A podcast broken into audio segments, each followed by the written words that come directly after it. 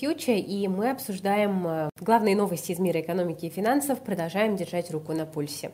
Отпишитесь, пожалуйста, в чате, что вы хорошо меня видите и слышите, что у нас нет с этим никаких проблем. Ну и можете сразу поставить лайк под этой трансляцией, это помогает нам в продвижении ролика. Я вчера, к сожалению, не смогла сделать э, новости, по причинам своего здоровья, но сегодня я снова с вами, поэтому мы обсудим важные новости, в том числе и из вчерашнего дня, которые свою актуальность не теряют. Я хотела бы э, немножко поговорить про СПБ биржу, акции которой вчера, между прочим, очень даже хорошо росли, и на это были свои причины. А причины были в том, что компания вышла сразу с целым пакетом, э, с пакетами разнообразных позитивных новостей. Ну вот давайте попробуем э, посмотреть, что это за новости. Значит, во-первых, СПБ биржа нам наконец-то рассказала, когда она планирует выплатить дивиденды по э, акциям иностранных компаний, которые долгое время не приходили, и нам не хватало э, какой-то по этому поводу, значит, конкретики от биржи. Мы уже даже как-то запереживали, что дивиденды нам не заплатят вовсе, но все-таки они будут. Значит, что говорит нам СПБ биржа? С 17 октября начнется процесс подготовки к выплатам. Пока не очень понятно, сколько времени эта подготовка займет, и пока не очень понятно, когда именно дивиденды нам с вами зачислят, но, по крайней мере, процесс э, пошел. Значит, э, надо сказать сразу, что ждать дивидендов именно по замороженным акциям на данный момент не стоит. По этому поводу СПБ биржа никакой конкретики не дала. Но, соответственно, выплаты, если я все правильно понимаю, будут касаться именно американских э, бумаг, э, как бы, которые э, торгуются, но дивиденды по которым не ходили. Выплаты будут производиться в следующей последовательности. Значит, э, сначала будут выплаты по бумагам, реестр по которым закрылся после 1 июня и до 17 э, октября, и также по тем, реестр по которым закроется начиная с 17 октября. То есть сначала свежачок. Потом э, следующие итерации пойдут, пойдут выплаты по бумагам, реестр по которым закрылся до 1 июня. И потом пойдут выплаты по рейтам, ну и, соответственно, вот эти э, деньги будут э, взяты не откуда-нибудь, а из средств, которые были получены от вышестоящих депозитариев с марта 2022 года. То есть СПБ биржа вот вроде как починила какие-то свои э, технические каналы и готова наконец-то приступить к выплатам. Это была первая новость. Вторая новость. Э, Роман Горюнов, глава СПБ биржи, нам с вами сообщил, что э, в течение ближайших двух недель планируется листинг примерно сотни иностранных ETF. Мы ждали этого с прошлого года, но я, честно говоря, не уверена, что сейчас подходящий момент для того, чтобы запускать э, такие торги. Здесь какие есть нюансы? Да? То есть речь идет именно про неспонсируемые ETF, это не Finex, да, еще раз, это биржевые фонды, эмитенты которых не давали согласия на обращение этих ETF на бирже, и, соответственно, они ответственности перед инвесторами не несут. Это вот такая вот история, но, с другой стороны, э, для там, квалов, которые готовы рискнуть, здесь появляются какие-то новые возможности. Дальше. У нас есть еще третья новость от СПБ биржи о том, что у нее есть предварительная договоренность с одним из иностранных участников по обмену части активов из НРД примерно на 300 миллионов долларов. И об этом тоже сообщил Роман Горюнов. А, значит, что пишут? Пишут, что обмен произойдет с активами в НРД на другие, находящиеся во внешнем депозитарии. И о том, как именно это будет происходить, биржа нам расскажет с вами на следующей недели. А, но в любом случае новость, в общем-то, ну, хорошая, так или иначе, правда, пока тоже, на мой взгляд, немножко не хватает деталей. Есть и ложка дегтя от СПБ биржи, коли уж мы про нее заговорили. Она заключается в том, что СПБ биржа свернет все сделки с акциями Meta Platforms, которая, я напомню, признана экстремистской и запрещенной на территории Российской Федерации. Это произойдет до 14 ноября. При этом с 13 октября запрет на короткие позиции по бумагам э, с расчетами после 17 октября. Э, с 9 ноября сделки в режиме основных торгов будут доступны до 22.15. И 11 ноября последний день торгов в режиме основных торгов. То есть для нас с вами фактически.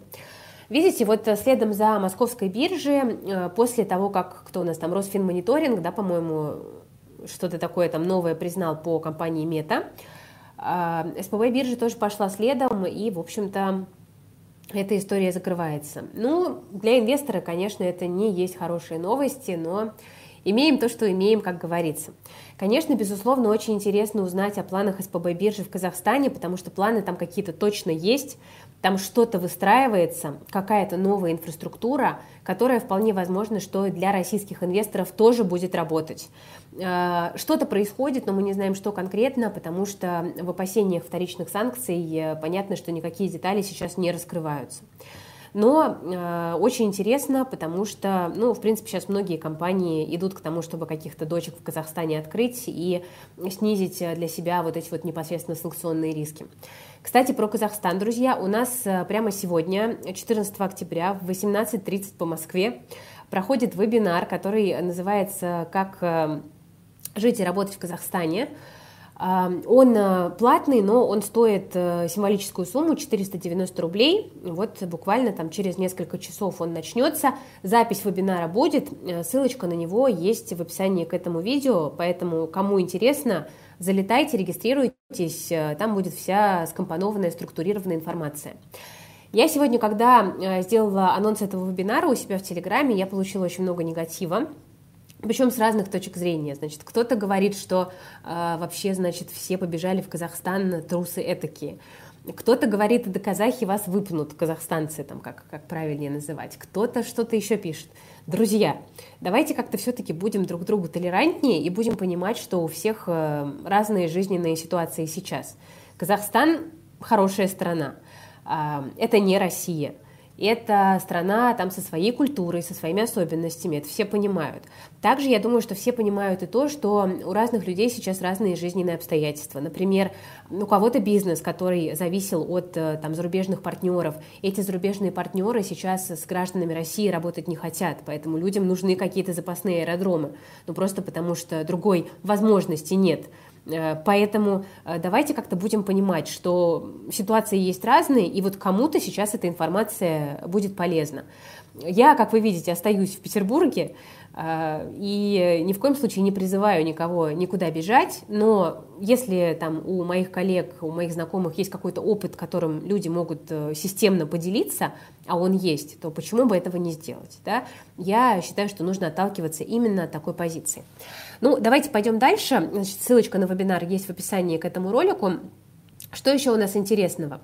А, значит, ЦБ а, у нас тут сообщил, что может сохранить налоговые льготы по ИИС, часть активов с которых была переведена с одного брокера к другому. А, и Центробанк об этом заявил накануне. Это была фраза заместителя председателя ЦБ Филиппа Габуни. А, и этот законопроект могут принять уже до конца года. В общем-то, история эта обсуждалась давно, по ней было очень много неопределенности, и фактически ЦБ подтверждает, что вот эти разорванные ИИС э, позволят сохранить льготы. Это хорошо, это хорошая новость, э, и здорово, что она у нас появляется. Также по ИИСам, кстати, мы с вами видим, что э, идет сейчас активное обсуждение третьего типа ИИС. Вчера по этому поводу тоже были определенные определенные новости, но пока, опять же, конкретики нет, ждем. Ждем, когда появится третий тип ИИС. Э, это тип будет более длинный, э, там как минимум да, на 5 лет, насколько мне известно. Э, но, безусловно, мы понимаем, что и российской экономике сейчас нужны длинные деньги, ну и российским инвесторам налоговые льготы тоже нужны, поэтому очевидно, что как бы своего клиента этот новый тип ИИС тоже найдет. Давайте пойдем дальше. Что у нас еще? У нас Банк России планирует запустить трансграничные переводы через СБП. Об этом сообщают а, Известия. Банки уже тестируют работу с национальной системой платежных карт, которая взаимодействует с зарубежными платежными системами. Эта работа сейчас на начальном этапе, и, э, ну, в общем-то, вот пилотную версию уже до конца года планируют запустить, и в пилотном проекте будет участвовать э, как минимум несколько банков, это ВТБ, Промсвязьбанк, Синара и Новикомбанк, куда можно будет переводить. Э, как минимум это будут страны ЕАЭС, Армения, Казахстан, Киргизия и Белоруссия. С последней в первую очередь планируют протестировать переводы по СБП. Ну, тоже, в принципе, новости э, неплохие. Так что ждем, когда здесь будут какие-то у нас э, конкретные решения. Что еще интересного из э, новостей сегодня я для себя выделила? Я обратила внимание на, во-первых, на то, что у нас, между прочим, висит Тиньков, причем сервисы висели, насколько я понимаю, по всей России. А вот, кстати, напишите тоже в чате, как у вас, потому что я прям сама лично столкнулась с проблемами с операциями. Потом, кстати говоря, у нас сегодня Финам заявил, что запустит внебиржевые торги заблокированными активами а, после Тиньков, собственно говоря. А, я еще раз подчеркну, что эти внебиржевые торги, с одной стороны, это хорошо, потому что это дает возможность ну, выйти тем, кто хочет выйти, но выходить, понятное дело, они будут с большим, дефол- э, с большим дефолтом, дисконтом, да, я хотела сказать. А, тоже, пожалуйста, имейте это в виду и э, как бы взвешивайте для себя риски, насколько вам нужно сейчас выскакивать. А вот БКС висит, кстати, тоже люди пишут. А, очень интересно, очень интересно, потому что, конечно, здесь э, какая-то массовая история. В последнее время очень много, кстати, российских сервисов висит так или иначе. Э, я не знаю, это то ли кибератаки, э, то ли что-то другое. Кроме того, у нас есть официальные заявления от президента Путина сегодня. Ну, наверное, не будем там очень сильно в них углубляться. Э, мобилизация закончится через две недели. Из запланированных 300 тысяч уже мобилизованы 223 тысячи, э, заявил президент Путин. Ну, ждем, потому что помимо как, как бы такого общечеловеческого да, аспекта мобилизация довольно сильно сказывается в целом на экономике, потому что мы видим, что экономика просто встала именно из-за неопределенности. И, конечно, ну, хорошей новостью было бы понимание того, что она завершена. Именно, вот, ну, мы сейчас смотрим, да, просто с точки зрения экономического аспекта. Получим ли мы такое понимание, пока не знаю.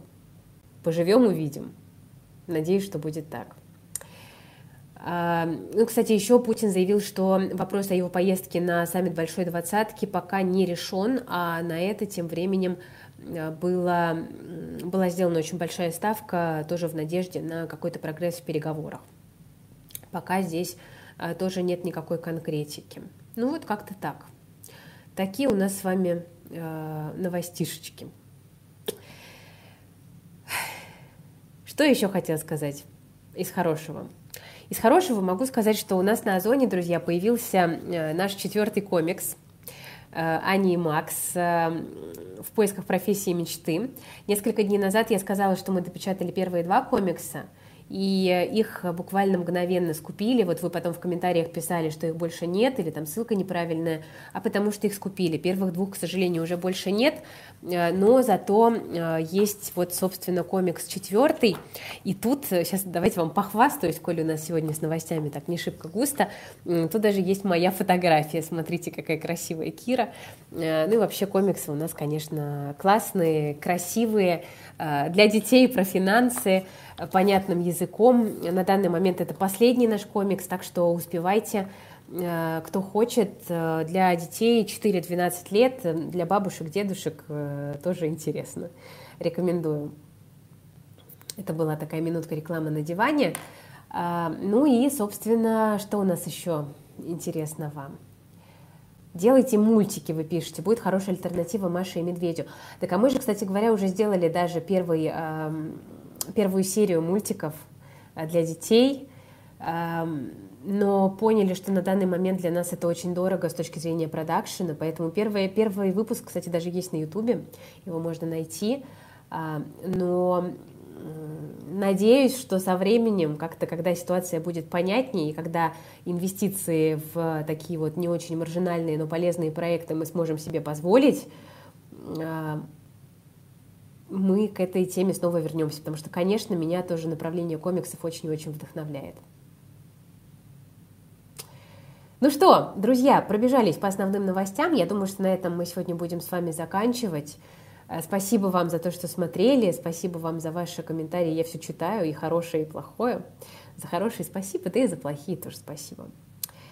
А, ну и э, берегите себя, До новых встреч на нашем канале. С вами была Кира Юхтенко и команда InvestFuture. Всем пока!